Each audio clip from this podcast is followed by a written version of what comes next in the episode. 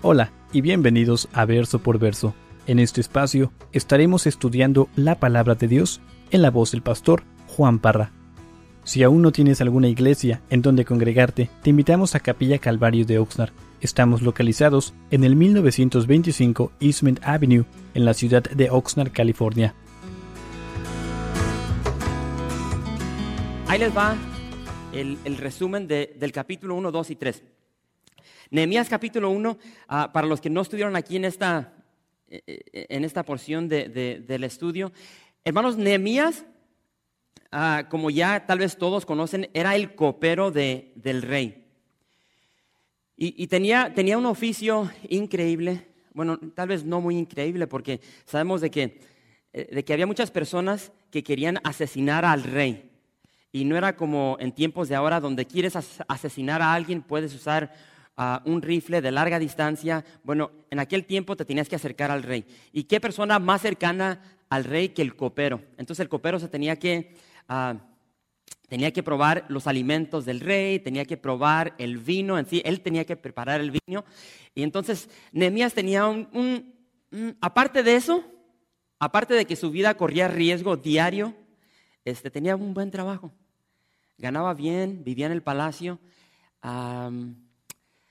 y diario tenía el privilegio de ver el rostro del hombre más poderoso del mundo. Y, sabemos de que él eh, está confortable en su puesto, tiene, tiene todo lo que necesita ahí en el palacio, pero después llegan unos judíos de Jerusalén con las noticias ah, de lo que está sucediendo en Jerusalén y le dicen, ahí pueden ver en el, capítulo 1, le dicen a Nehemías, Jerusalén está en gran mal y afrenta, ahí en el verso 3.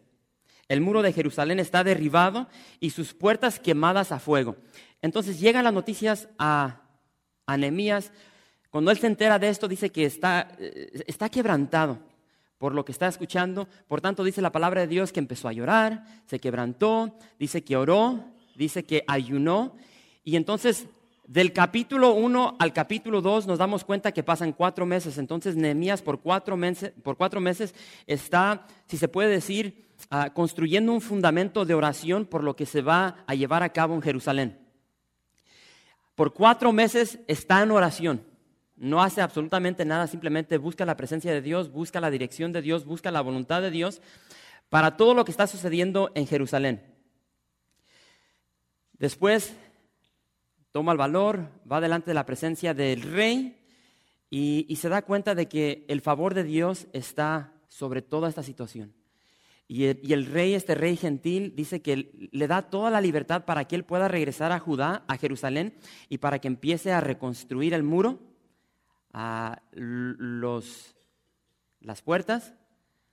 Y de pilón, como Nehemías puede ver de que Dios está envuelto en todo esto, le pide al, al rey que, que se moche con unas cartas de permiso para los gobernadores al otro lado del, río y le da permiso también de usar toda la madera que él quiera, de la mejor madera, madera que se encontraba al otro lado del río. No sé si, se recuerdan, hasta le pide madera para, para, que, para construir su propia casa. Después llegamos al capítulo 3 y vimos ahí ya Nehemías está en Jerusalén, sale de noche, ve todo lo que está sucediendo en Jerusalén. Él ya puede ver ahora cómo el muro está derribado, cómo las puertas están quemadas y entonces empieza el proceso de reconstruir el muro.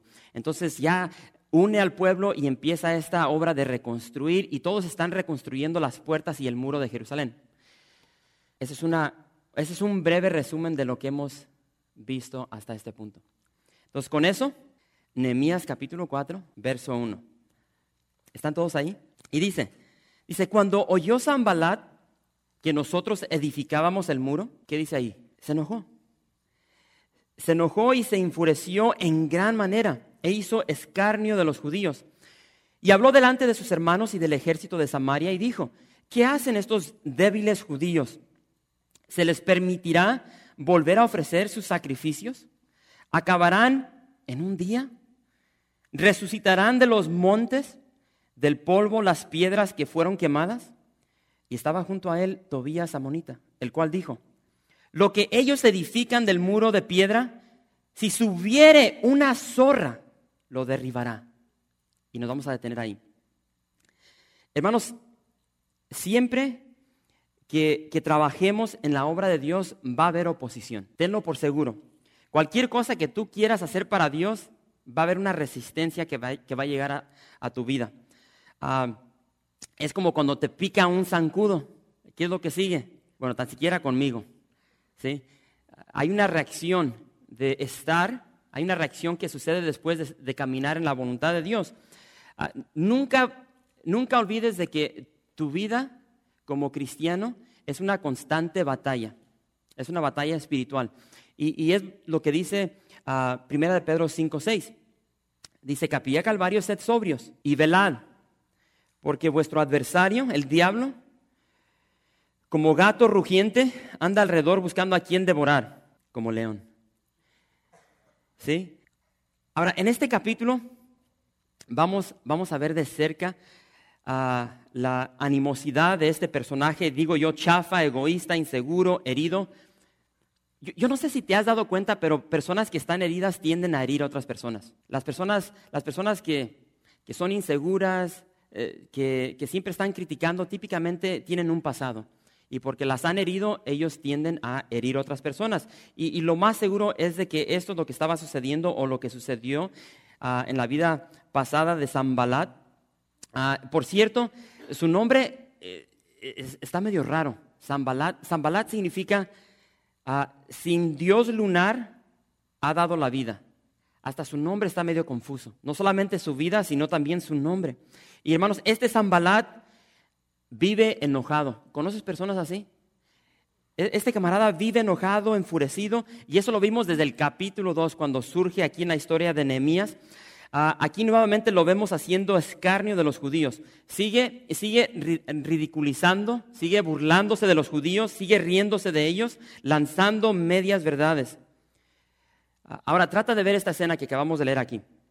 Zambalat está en Samaria, está delante de, los samaritanos juntamente con su ejército. Los judíos no tienen ejército. Acaban de regresar después de 70 años de estar en cautiverio en Babilonia. Ellos no tienen un ejército, no tienen defensas, no tienen muro, no tienen puertas, no tienen absolutamente nada. Han logrado reconstruir el templo y es todo lo que tienen. Ahora, tienes a este hombre Zambalat con su ejército y se está burlando del pueblo de Dios. Y, quiero que veamos de cerca lo que está saliendo de su boca. Y lo primero que sale de su boca es, ¿qué hacen estos débiles judíos? Ahora, por un, momento, déjame preguntarte esto. ¿En, toda tu vida has, experimentado crítica de parte de alguien? desde tu niñez hasta, hasta la edad que tienes ahorita. ¿Te han criticado? ¿Se han burlado de ti? Ahora, ¿habrá una memoria que tú tienes en tu corazón, en tu mente, de una burla que te hirió que incluso hasta el día de hoy recuerdas eso. O sea, rasgó tu corazón, trajo un impacto a tu vida esa burla, esa crítica. Hay, no sé cómo, no tengo la menor idea cómo traducirlo, pero hay un dicho en inglés que dice, stick and, stones will hurt my bones, but words will never hurt me. En otras palabras, eh, piedras y palos me van a lastimar, pero palabras jamás me lastimarán. Pero, ¿verdad que no es verdad? Hermanos, yo, yo, yo, yo tengo ah, memoria de tantas cosas que mi padre, mi madre, mis hermanos, ah, amistades de la escuela dijeron que hirieron mi vida y hasta el día las recuerdo. Se burlaban del color de mi piel, de la nariz tan grandota que tengo, se burlaban de la forma que, de, la forma que hablaba, de cómo me vestía y son cosas que van marcando tu vida. Y aquí vemos de que lo primero que sale de la boca de Zambalat es, ¿qué hacen estos débiles judíos? Pues pastor, como que no es gran cosa. No sé si para ti esto ah, sea algo significante, concerniente a crítica, pero déjenme desarrollar poquito lo que acaba de salir de la boca de este Zambalat. Débil. Hermanos, esta es una, aparentemente parece que es una palabra media superficial, no muy potente, pero es muy dañina. Esta palabra débil el verbo del cual se derriba esta palabra ah, se usa para describir a una mujer que es incapaz. Una mujer, varón, se te está dando este término y se te está comparando con una mujer, una mujer que es incapaz de sostener a su hijo. Es, lo que significa esta palabra. Ah, esta palabra se utiliza para describir un pescador cuyo negocio no funciona para nada. Hermanos, esta palabra significa languido. Describe una persona que no tiene fuerza, una persona que no tiene energía. Describe a una persona enfermiza. Entonces, esto es lo que se le está diciendo al pueblo de Israel. Ustedes son una bola de enfermos que no tienen fuerza, que no tienen energía, son una vergüenza. El intentar levantar esto, este muro, todo cambia. Después de, este hombre sale lo siguiente, ¿se les permitirá volver a ofrecer sus sacrificios? Ahora, esta pregunta pudiese significar, ¿creen que solo con ofrecer sacrificios lograrán edificar la muralla? En tu caminar cristiano, yo no sé si has recibido comentarios de personas que se burlan de ti, que se burlan porque tú eres cristiano. Ah, ¿A poco, ¿A poco sí ya? Ya porque estás yendo a esa iglesia ya todo cambió. ¿A poco crees que porque ya vas allí los domingos y los viernes ya tu matrimonio va a cambiar, ya tus hijos van a ser diferentes? Puro cuento. ¿A poco, ¿A poco porque ya nomás traes tu Biblia y ahora sí ya va a ser un santurrón y ya no le vas a llegar a las, diría yo, a las birriongas? ¿Nunca has recibido ese tipo de comentarios donde se burlan de ti? ¿A poco sí? ¿A poco crees que nomás porque vas a elevar una oración y te vas a arrodillar, Dios va a hacer aquí algo mágico en tu vida y, ya no van a salir carnes de tu boca y ya no vas a andar de mujeriego, ya no vas a andar clavado en la porno? ¿A poco sí crees todo eso? E, e, esto es lo que está sucediendo aquí. Y después, y después dice, la tercera cosa que dice, ¿acabarán en un día? Ah, recuerden que este Zambalat, yo soy Zambalat y ustedes son el ejército de, los samaritanos. Entonces él les está diciendo esto y el ejército, ¡Ah, sí, tienes toda la razón, son una bola de sinvergüenzas, no tiene nada y, y, se están emocionando y todo el rollo. ¿Sí pueden ver esa, esa escena? Y después les dice, ¿acabarán en un día? En otras palabras, está diciendo, ¿qué creen que están haciendo? Ustedes no conocen la magnitud del proyecto que acaban de iniciar. ¿A poco sí van a seguir a este Nehemías? Él acaba de llegar de Persia, es el copero, él nomás está aquí de vacaciones y, ¿a poco sí se van a mochar la greña para tratar de construir el muro y las puertas? Es lo que, lo que están diciendo aquí. Eh, está bien porque vamos a ver de que eh, van, a, van, a, ir a la mitad de la, de la reconstrucción del muro. ¿A poco, ¿A poco creen porque ya van a la mitad lo van a terminar? ¿Sí? Es como nuestro caminar cristiano cuando ya empezamos a caminar, ya nuestra forma de hablar empieza a caminar, ya no nos vestimos igual. Antes si eras de, los hombres que usaban arete, ya no usas arete. A veces ah, tal vez tu forma de peinarte ya cambia. ¿Por qué? Porque dices, no, pues tío, como que estaba medio zafado antes. Entonces ya te empiezas a, vestir diferente, te cortas el pelo diferente si es que tienes pelo. Este, tu forma de hablar empieza a hablar. Si no tienes pelo, te lo chaineas. ¿Sí? Este, ¿Sí? Entonces, eh, hermanos, la palabra de Dios empieza a tomar efecto en tu vida. ¿sí? Ya no frecuentas los lugares que frecuentabas antes, ya no vas a, los... Siempre he dicho Leonardo. Leonardo ya tiene años que no existe. No conozco otros clubes nocturnos, ah, no sé, la mera verdad, no sé, no sé cuál es, cuál es el lugar hip, el lugar donde todos los paisanos llegamos. Antes era Leonardo, ¿sí? Quieres ir a mocharte y a tirar diría yo, tirar nalga. Ya no sé dónde, yo no, sé cuál es el lugar donde, donde se va el día de hoy. Así es que si alguien sabe, déjenme saber, no porque quiero ir, sino para mencionarla aquí en la iglesia. Eh, ¿Sí? Y ya dejé esa onda, ese. A veces sí como que dan ganas de bailar, entonces ya me meto al baño ahí con mi esposa y empiezo a recordar. Ya la balconía. ¿Dónde voy? ¿Qué, qué estaba diciendo? ¿Ah? El número tres, sí, no, pero como que me están aventando nombres de los clubes nocturnos. ¿Qué? ¿No hay o sí hay? ¿No hay Andros aquí en Oxford? Sí, la hermana. A ver, Rosita, ¿o quién, quién es ahí? ¿Cómo? ¿Rudy's Café? Ruby's. ¿Así para los mexicanos? Es que traen a los terrícolas, a, a Brindis, los Bookies, Bronco. Bueno, ya vamos por otro. Ya vamos por otro rumbo. A número tres. Entonces, esto es lo que le están diciendo. ¿A poco, ¿A poco creen que Dios va a hacer todo este rollo en tu vida? Sí, porque nosotros estamos acostumbrados a, nuestra vida pasada donde llegábamos religiosamente a la iglesia y nos sentábamos, escuchábamos y digo que está bien, ya, ya cumplí, ya me voy. Pero realmente no había un impacto de la palabra de Dios en nuestra vida. Pero cuando llegamos a la presencia de Cristo, todo empieza a cambiar.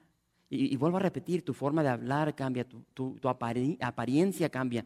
Antes ah, tal vez eras amargado, amargada y después ya andas con una sonrisa. ¿Por qué? Porque conoces aquel de donde surge, donde nace el gozo. Entonces, ah, es lo que está sucediendo aquí, número cuatro. ¿Resucitarán de los montones del polvo las piedras que fueron quemadas? ¿Qué, es lo que quieren decir con esto? En otras palabras, mi versión, no jueguen. ¿A poco se van a poner a reconstruir el muro usando todo el escombro que, que está ahí? No. Imagínate, ¿quién de aquí, no sé cuántos de ustedes tienen propiedades en el extranjero, en México, en Guatemala, en El Salvador?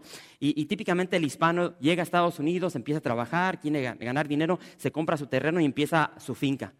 ¿sí? Y empiezas a tumbar, empiezas a escarbar. ¿Quién de los que están aquí ha fincado y, después de, estar preparando toda la tierra, empiezas a, en vez de usar tabique o baldosa, empiezas a usar las piedras que sacaste de la tierra?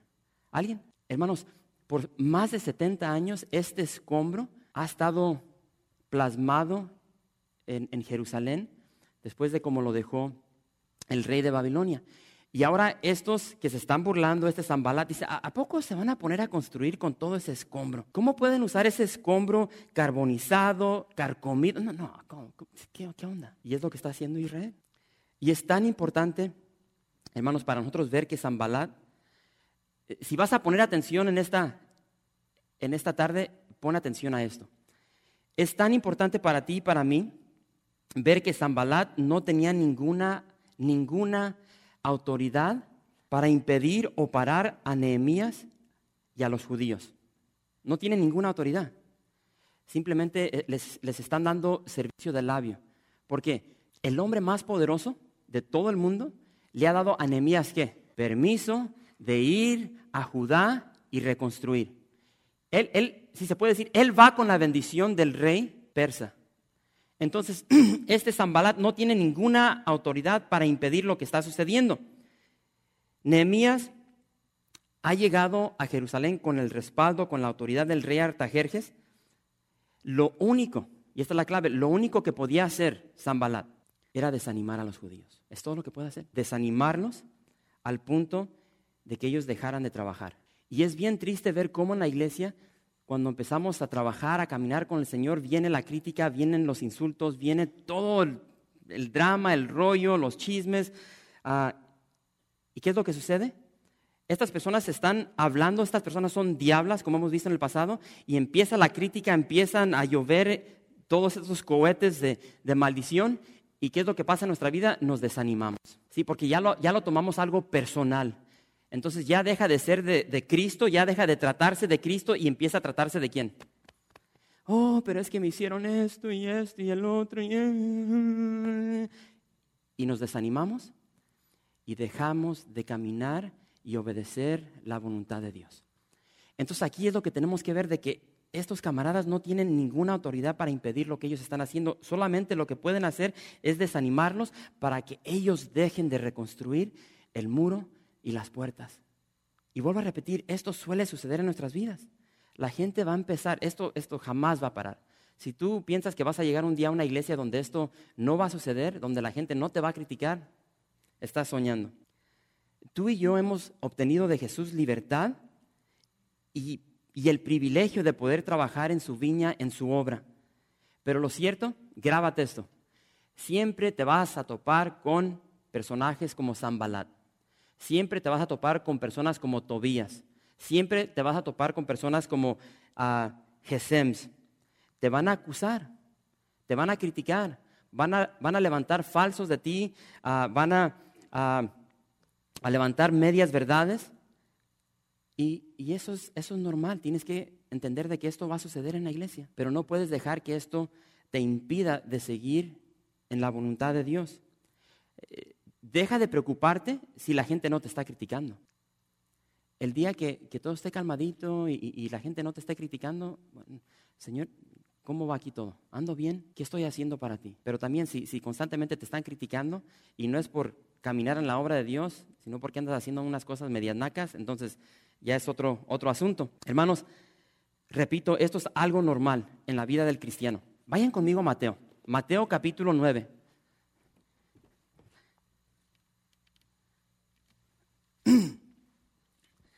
Mateo capítulo 9. ¿Están todos ahí? Mateo capítulo 9, verso 18. Vamos a leer simplemente esta porción. ¿Están todos ahí? Dice, mientras él les decía estas cosas, vino un hombre principal y se postró ante él diciendo, mi hija acaba de morir, mas ven y pon tu mano sobre ella y vivirá. Y se levantó Jesús y le siguió con sus discípulos. Y he aquí una mujer enferma de flujo de sangre desde hacía doce años. Y se le acercó por detrás y tocó el borde de su manto. Porque decía dentro de sí, si tocare solamente su manto, seré salva. Pero Jesús, volviéndose y mirándola, dijo, ten ánimo, hija, tu fe te ha salvado. Y la mujer fue salva desde aquella hora. Al entrar Jesús en la casa del principal, viendo a los que tocaban flautas y la gente que hacía alboroto, les dijo, apartaos, porque la niña no está muerta, sino duerme. ¿Y qué dice? Y se burlaban de él. Jesús por fin llega a la casa de este principal, su hija está muerta. Ya, ya la fiesta inició. Muy diferente aquí la cultura. Allá moría alguien, sacaban los flautistas o contrataban los flautistas y empezaba la fiesta. No fiesta de fiesta, fiesta, sino que había música. esa era la forma de, de, honrar al muerto. Y eso lo hacían los que tenían dinero. Entonces vemos de que llega ahí y Jesús dice, tío, que esta niña no está muerta. Estaba muerta, pero él sabía lo que iba a hacer. Y cuando él dice esto, cuando él declara verdad, cuando él está haciendo la obra a la cual su padre le envió, ¿qué es lo que hacen? Se burlan de él. Ahora, si se burlaron de Jesús, ¿cuánto más de ti y de mí? otra, otra historia increíble. Segunda de Reyes, nomás para, para agarrar un poco de sabor.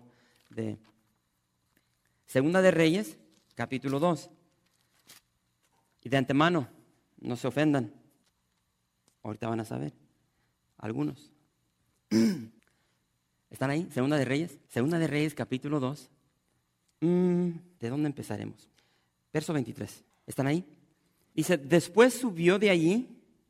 ¿Quién? ¿Quién? Eliseo. Eliseo para agarrar contexto. Después subió de allí a Betel y subiendo por el camino salieron unos muchachos de la ciudad y se burlaban de él diciendo, ¿qué le dijeron? Calvo, sube, calvo, sube. Se están burlando de él porque no se van a ofender. ¿Qué, está pasando aquí? Ahora, si, tú lees todo el capítulo, incluso si subes ah, hasta el verso 18, te vas a dar cuenta del milagro que hace Eliseo. Ah, él hace un milagro antes de que llegue la burla, antes de que llegue la crítica. En sí, si te vas un poco más atrás, este, algo más glorioso sucede. Eh, el manto de Elías se le da a Eliseo. ¿sí? Ahora Eliseo toma, por decir así, el puesto de Elías el profeta. Entonces ahí más, más, más atrasito vemos la historia donde bajan los carros de fuego y, el, Elías es llevado al cielo, es raptado al, al, cielo por un torbellino. ¿Sí? Ya conocemos la historia. Entonces, él acaba de ver e, e, este milagro de cómo Elías no murió, fue llevado al cielo por este torbellino y después hace el milagro de, curar las aguas amargas, si no me equivoco. Entonces, imagínate cuando todo va bien. ¿Cómo andas tú cuando haces algo bien para el Señor? No andas como un pavo real, bien. No, sí, Señor, eh, gracias por usarme, esto y lo otro. Todo va bien. Y cuando todo va bien, ten cuidado, ¿por qué? Ahí viene, ahí viene algo. Y dice que está subiendo a Betel y llegan estos muchachos y le empiezan a criticar y le dicen, ¿qué? Calvo sube. Ahora, eh, yo dije no se vayan a ofender, pero eh, aquí no está haciendo referencia a que estaba pelón. Algunos comentaristas dicen que sí, que estaba pelón. Hermanos, esa palabra calvo significa loco. Loco y también significa una persona con poca inteligencia.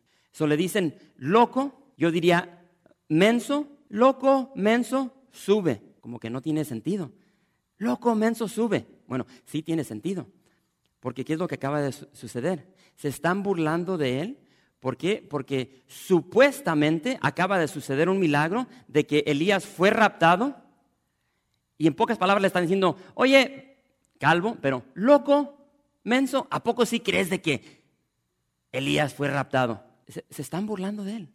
Y hermanos, esto es lo que sucede en tu vida y en la mía. Y, esto continúa.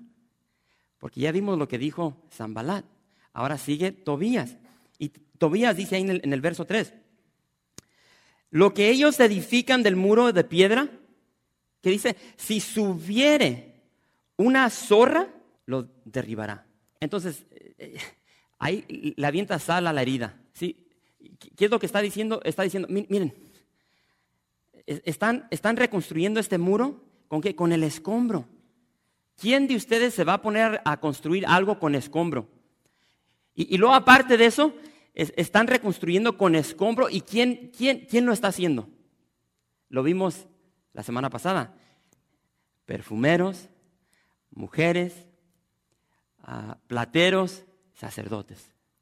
Ahora, yo no sé cuántos de ustedes cuando quieran construir algo van y se contratan a un sacerdote, a un platero, a un perfumero. ¿Me pueden construir una casa?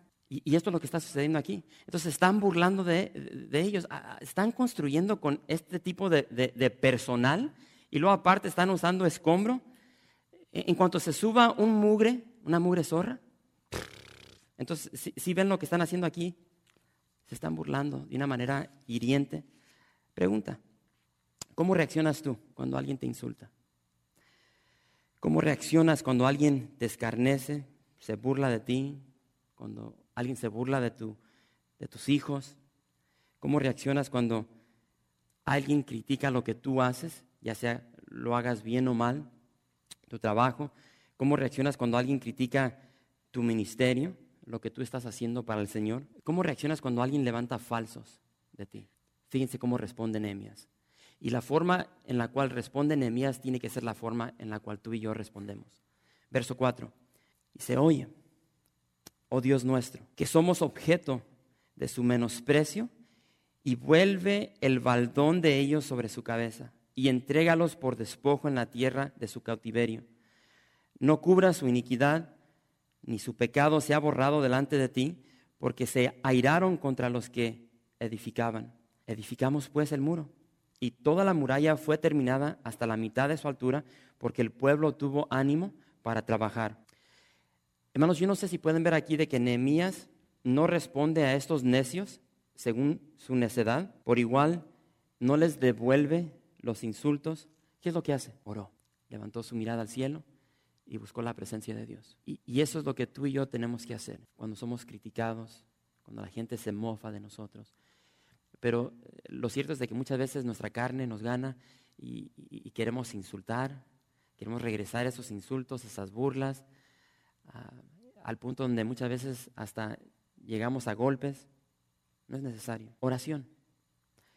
La oración tristemente es uno de los regalos más despreciados en este mundo. Ya hemos visto de que Nehemías era un hombre de oración y, y, Nehemías simplemente comienza a hablar con Dios. A veces creo que nosotros complicamos lo que es la oración. Bueno, la oración es simplemente hablar con Dios, platicar con Dios, contarle a Dios lo que hay en tu corazón, tu dolor, tu angustia, tu alegría, tu necesidad, decirle a Dios lo hermoso que Él es, sus atributos. Y vemos de que Nehemías le abre a Dios su corazón y es honesto.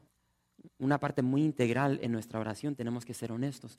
Y, Nehemías le dice, le dice a Dios, tal vez tú no estés de acuerdo con esto, pero, o no sé si lo notaste, pero Nehemías es honesto y en su oración que eleva a Dios le dice, Señor, ah, somos objeto de su menosprecio y se vuelve el baldón de ellos sobre su cabeza.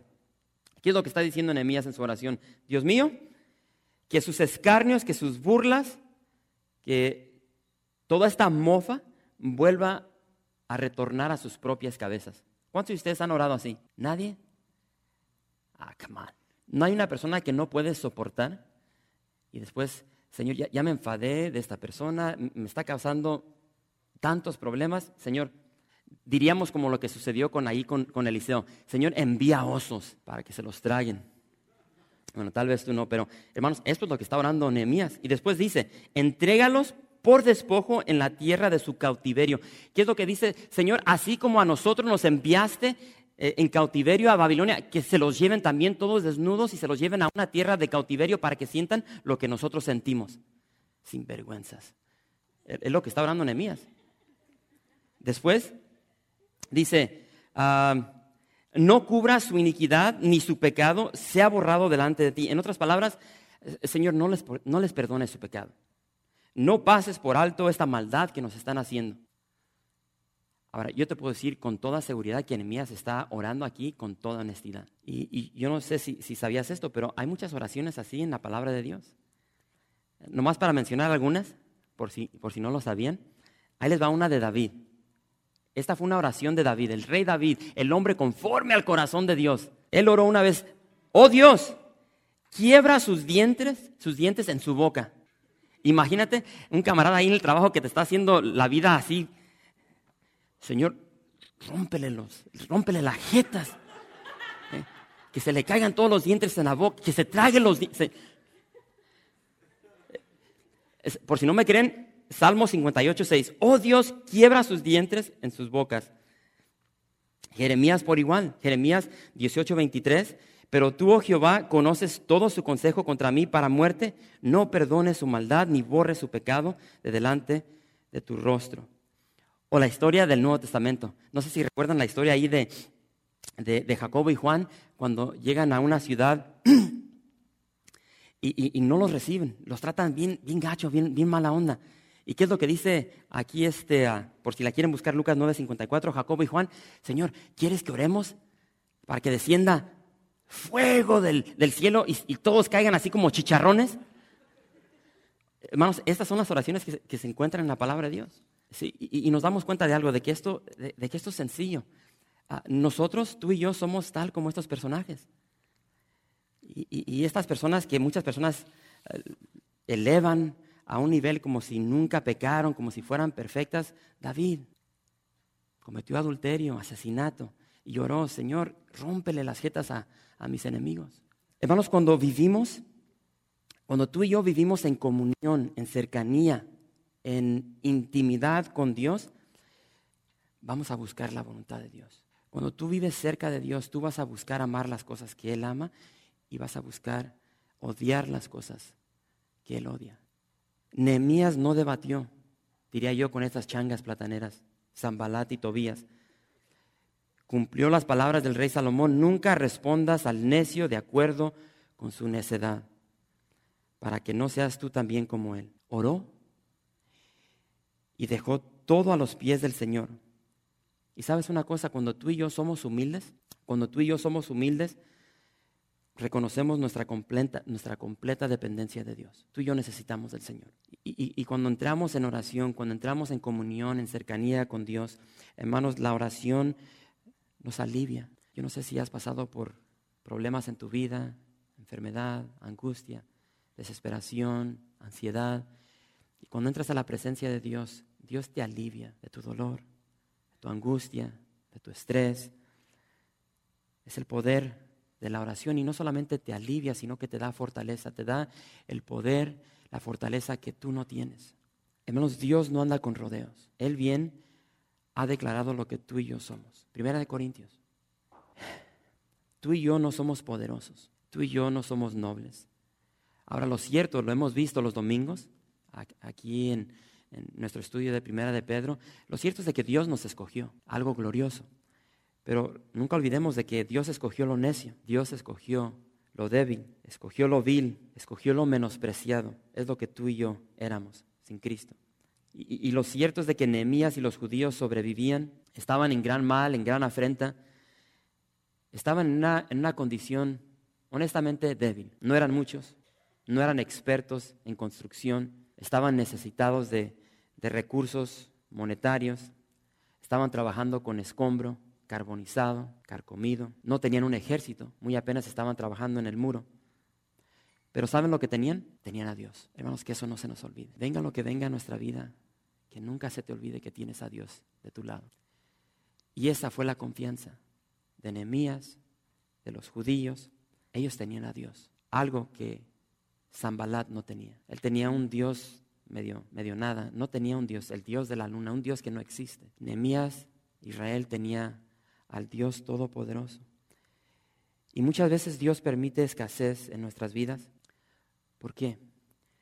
porque Dios quiere exponer nuestra dependencia total de Él. Porque de alguna forma nosotros pensamos de que lo podemos lograr, podemos lograr ciertas cosas en nuestra vida. Yo puedo, yo soy fuerte, yo soy inteligente, yo fui ah, al colegio, yo tengo dinero, yo soy un buen trabajador, yo... Eh, mejor que, que salga de nuestra boca, yo soy un bueno para nada.